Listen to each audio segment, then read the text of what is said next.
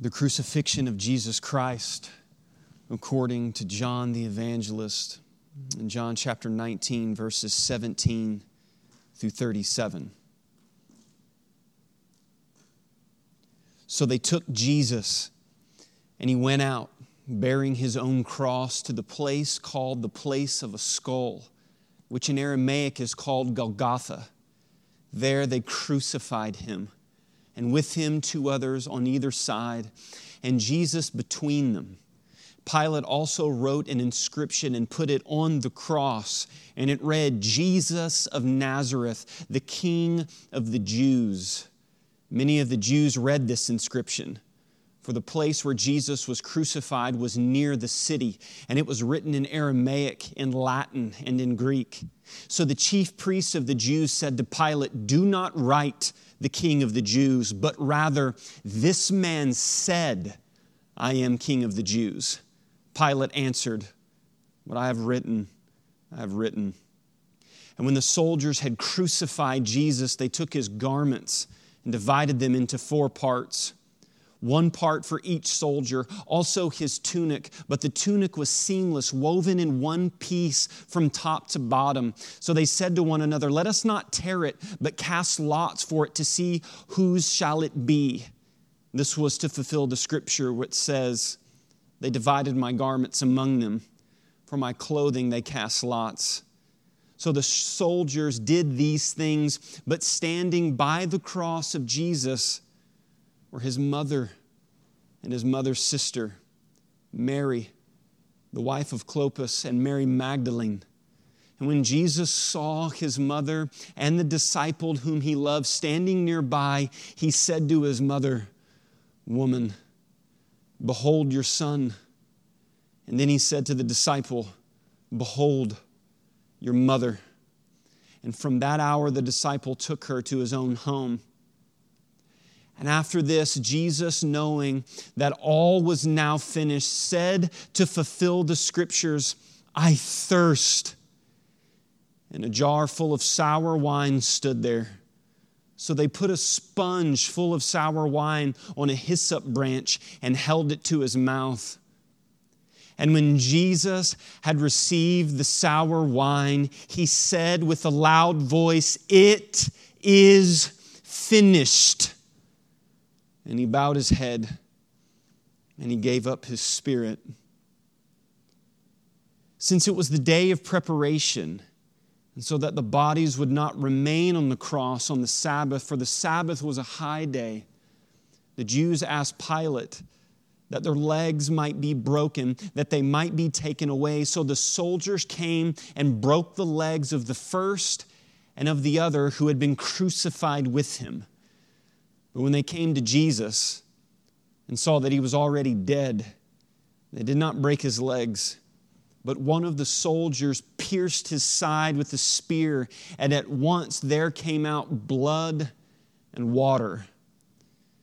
He who saw it bore witness, and his testimony is true, and he knows that he is telling the truth, that you also might believe. For these things took place that the scripture might be fulfilled. Not one of his bones will be broken. And again, another scripture says, they will look on him whom they have pierced. And this is the word of the Lord. We are living in days in which everything seems to be crucial to us amidst the global pandemic, we even ask ourselves is it, is it crucial to go to the grocery store today? Or is it crucial to, to go get gas? Is it crucial that we have to leave our house today? We're living in times where things that seem to be crucial aren't crucial anymore. Actually, if we would understand the magnitude of this day, of Good Friday, we would understand this. And this is the thesis that I want you to understand today. And maybe you're not a Christian. And if you're not a Christian, I'm going to beg and I'm going to plead with you, just like John the evangelist said, that he wrote these things so that you may believe. And if you are a Christian, that it would make it crucial again, but it's this that the cross is crucial. That the cross is crucial. For us as Christians, today is crucial. Good Friday, for we even understand that the history and the etymology of the word crucial means cross. You see, this day affects our culture and society in such ways that people don't even understand. People don't even understand why a day like today that you get off of work or a day like today under normal circumstances kids don't go to school. You see this day is so crucial that it's affected the society that we live in and we don't even know why. We don't even understand that a word like crucial literally means the cross. And for us as Christians, it's so crucial for us that, that we actually make a couple of errors, you see. That when it comes to the cross, um, we try to do one of a number of things. We, we try to go beyond it. So, what we think is we think that the cross is the thing that we need to quote unquote get us saved, and then we go on to the deeper things of God. And so I hear Christians say, and they'll ask questions like, Well, what do you believe about speaking in tongues? Or what do you believe about the end times? Or what do you believe about this? And our great error is that we go beyond the cross. Or nowadays, another error is, is that we stand above it and we try to interpret it in a number of fashions. And we, we try to create different atonement theories. And we say, well, well, maybe God didn't mean this, or, or maybe those ancient writers didn't mean this. You see, we can't go beyond it and we can't stand above it. But for us as Christians, we live in it. We live in the cross for the centrality of the New Testament, uh, the New Testament. And in the Pauline epistles, he says things like, When I was with you, church in Corinth, I preached nothing. I wanted you to know nothing but Jesus Christ and Him crucified.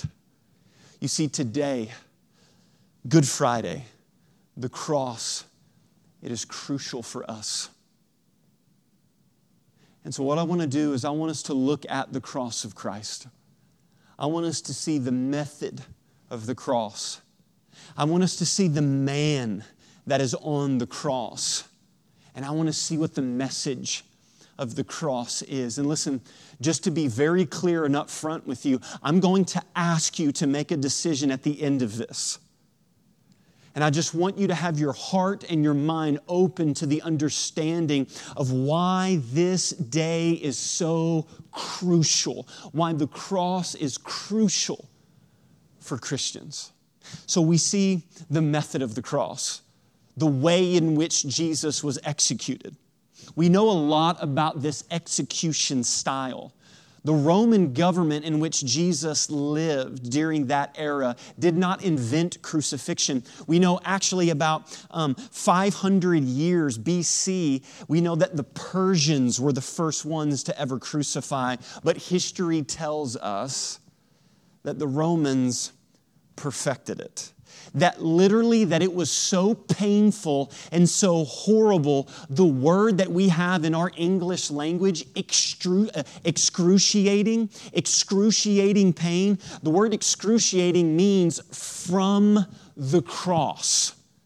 That this method and john uses the word cross or crucified in these verses eight times John wants us to know that the centrality of this, that we have to know the method of crucifixion. And the agony that Jesus went through, it wasn't just physical, it was emotional, it was psychological. You see, the pain that Jesus endured started the night before in the Garden of Gethsemane. You see, Jesus was going to be betrayed by a close friend. Do you know what betrayal feels like? Have you ever entrusted your life to someone and then had them only to hurt you? Jesus knows that pain. And then Judas makes a deal and they come that night to take Jesus away. But right before they come, Jesus is praying in the garden and he is going through so much agony that he is sweating great drops of blood, the scripture tells us. And we know this that stress in the mind shows itself in the body. So Jesus is already undergoing agony and pain. And then he walks two to three miles only to be thrown into a Roman prison cell, which we know through history was horrible, with rats and previous prisoners' defecation and urine there in the cell. Jesus has a sleepless night there in that cell while he is illegally tried. For you see, all of this took place in darkness. That has great significance to show how dark this is. And then, as it begins, there were three levels of scourging. Jesus got the worst. We know that they used something like the cat of nine tails, which would have been leather straps that would have had either metal, bone, or glass on the end. And the person that was being scourged was laid over a stump with their back exposed, completely naked, and they were whipped over and over and over again, literally to tenderize the meat. History records that some men didn't even live through the scourging, and that as as they were being beat, that ribs would fly out. Jesus is undergoing all of this. And then we know through history that, that when Jesus carried his cross, he didn't carry the full cross like we see in movies. Jesus carried what was known as the cross bar. And that would have weighed anywhere from 75 to 125 pounds. And so Jesus, now with his back exposed and bleeding and open wounds, has a piece of 125 pound wood wrapped around his arms, and now he's carrying this up the hill. We know through the scriptures that when Jesus is on his way to Golgotha, that Jesus falls to the ground because he at this point his body is going through shock. His blood is starting to thicken. And we know that when he falls he would have been openly exposed. And medical doctors examining this would have known now they say that jesus would have experienced a heart contusion literally a bruising of the heart. They said that that would have been equivalent that if you were into a car wreck and you were shoved into your steering wheel open on your chest and so now he has a crown of thorns shoved onto his head. He's carrying the crossbar. He's bleeding profusely. He falls to the ground. His heart is now bruised. And then they get to the top of Golgotha. And there we know through history that Jesus wouldn't have had the railroad spikes pierced through his hands, for that wouldn't have held up the weight of a man, that Jesus probably more than likely had them pierced through his wrist or his forearms. And so he has seven inch railroad spikes pierced through his arms and through his feet, and he is stretched out on the cross. Here's what we know about crucifixion that they didn't die through blood loss, but they died through asphyxiation. Because the see, the way in which you were stretched out on the cross, that there was a little seat that was beneath the feet of the person that was being crucified. So imagine this you have railroad spikes pierced through your feet, nailed to a piece of wood, and now you have to push up with your bloody, exposed back in order to gasp for breath. And we know that Jesus does this for close to six hours. History tells us that there would have been defecation and urination there at the bottom of the cross, for you lose all bodily control. We know that this was so bad that in the horrible chance that a woman was crucified, that a woman was crucified facing the cross because it was so excruciating nobody could look her in the face. And there, the whole time, Jesus is being mocked, he's being spit on. And then, when Jesus gives up his life, when Jesus gives up his life, Right before that, he says, I thirst. And it says that there was a sponge that had sour wine that was given to Jesus. We know through history that that sponge was a sponge that the Roman soldiers used to cleanse themselves after they went to the bathroom. The mockery that's taking place. And then when Jesus gives up his spirit, he had a spear shoved into his side, piercing the heart sac, and we see the blood and the water pour out. The method of the cross is not something that we can just look over. We need to know every second of how horrible this is and to not look away. And to not look away. And you say, Jason, why? Why do we have to know about the method of this? Listen to me. The method of crucifixion shows the magnitude of our sin and the magnitude of God's love what we see, the brutality that takes place, shows the magnitude of sin and what it costs for us. And we don't have to argue about this, for we know that the whole world is broken. And we see that everything's going on in society, and everybody tries to have an answer to say that it's not that bad. But listen to me, it is so broken, and our world is so entangled in sin that we have parades for things that we should have funerals for. And when we look at the magnitude and how horrible this, this method of crucifixion is, we see two things. We see our sin, and then we see the power of God's love over it. The cross is crucial. But it's not just the method of that, it's the man.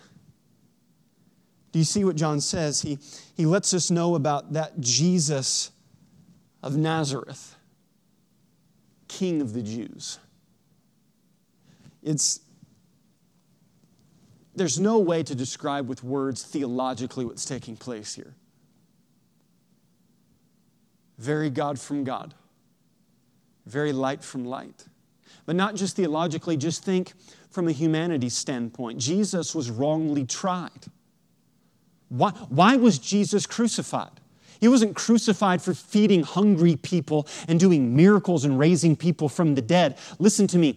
Jesus was crucified because he said, If you've seen me, you've seen God. Don't get it wrong, friends. Don't let Time Magazine or the History Channel try to teach you that we don't know why Jesus was crucified. Jesus was crucified because he said, Only God can forgive sins, and your sins are forgiven. Jesus claimed to be God. That's why they nailed him to a cross. And then when we understand the magnitude of very God from God, very light from light, this Jesus, there's only one passage of Scripture that can even begin to let us understand who this Jesus is. Paul in Colossians says this that he is the image of the invisible God the firstborn of all creation. For by him all things were created in heaven and on earth, visible and invisible, whether thrones or dominions or rulers or authorities. All things were created through him and for him. And he is before all things, and in him all things hold together. And he is the head of the body, the church, and he is the beginning, the firstborn from the dead, that everything in him might be pre preeminent, for in him all the fullness of God was pleased to dwell, and through him to reconcile to himself all things, whether on earth or in heaven, making peace by the blood of the cross. This is God, friends. And do you know what we did with God on Good Friday? We murdered him. We murdered him as Peter would stand up in the book of Acts and say, This Jesus, whom you have crucified. You see, friends, we do not have innocent hands in this. We do not have innocent hands in this. For this man gave up his life for my sake and for your sake. And this is what we understand to be the message of the cross. The message of the cross. The cross is like a diamond that we could hold this, this, this diamond up and get many different colors and many different facets of light coming through it. But there is one thing that the scriptures make very clear. John says it three times to fulfill the scriptures, to fulfill the scriptures. And then Jesus yells out, It is finished. What's finished? What is to be fulfilled? Listen, there is one resounding chord all through the New Testament, and it is this that Jesus Christ died for sin. That Jesus Christ died in my place and in your place. The gospel summed up very simply is this Jesus in my place. Because listen, this is the good news in the message. That listen, the gospel doesn't start with sin. The story of the Bible doesn't start with sin. The story of the Bible starts with God, and it starts with goodness. And we see this God that creates everything and says that it's good and that it's good and that He creates our first parents, Adam and Eve, in His image and likeness. And we believe that every human being has worth, that every human being has value, that you matter. But rather than worship God, our first parents wanted to be God, and they went around God's ways. And we know from that moment that they believed the lie that the enemy said that you can be like God. Dear friends, that's our problem. That's your problem. That's my problem.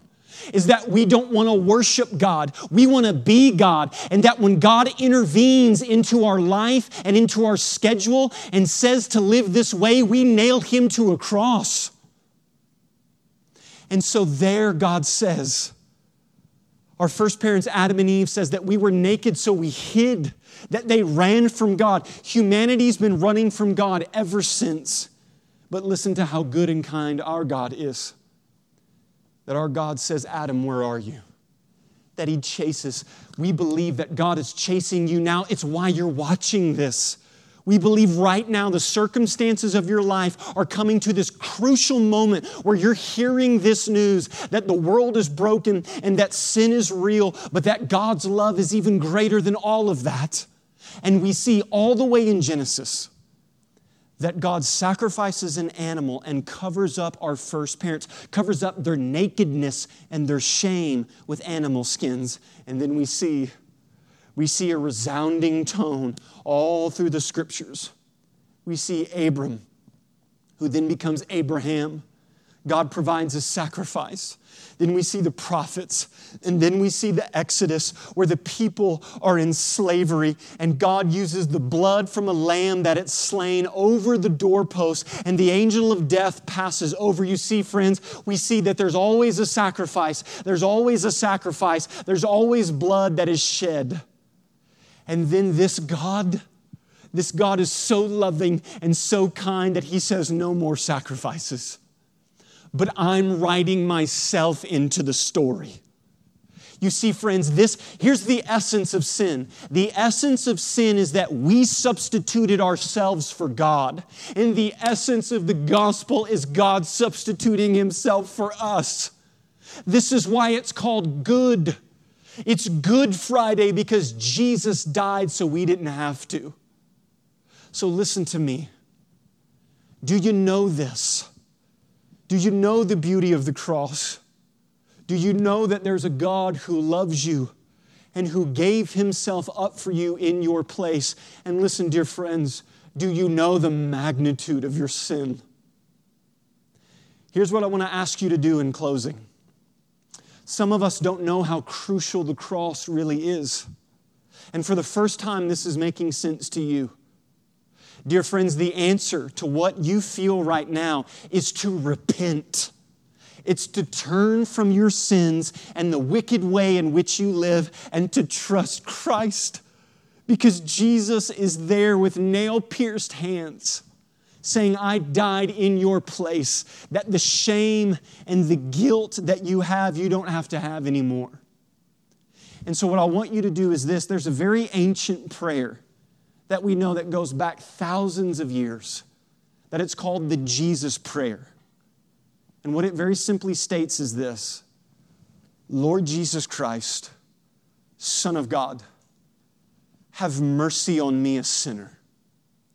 Listen, if you have never confessed that you are a sinner in rebellion towards God and that you would rather be God than worship God, I'm just going to very simply ask you to just repeat this where you're at. Listen, your faith is not in a prayer. We don't believe in incantation and we don't believe in magic. We don't believe that if you repeat this right, then God will save you. What we believe is that God grants the, the gift of repentance and grace and faith right now where you're at. And that this is just scaffolding for you to deal with in this moment to confess your sins to God. So, right where you're at, would you close your eyes and lift your hands? And repeat these words after me Lord Jesus Christ, Son of God, have mercy on me, a sinner. Lord Jesus Christ, Son of God, have mercy on me, a sinner. Dear friends, we want you to know that the cross is crucial and that we cannot have a resurrecting morning unless we have a crucifixion Friday. That Jesus died for sin.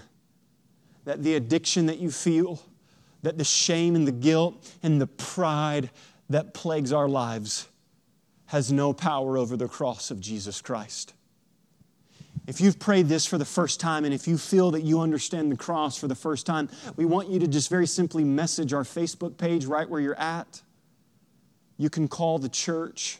You can get in contact with us because we want you to know that there is freedom in the cross of Jesus Christ. Would you respond in song with us?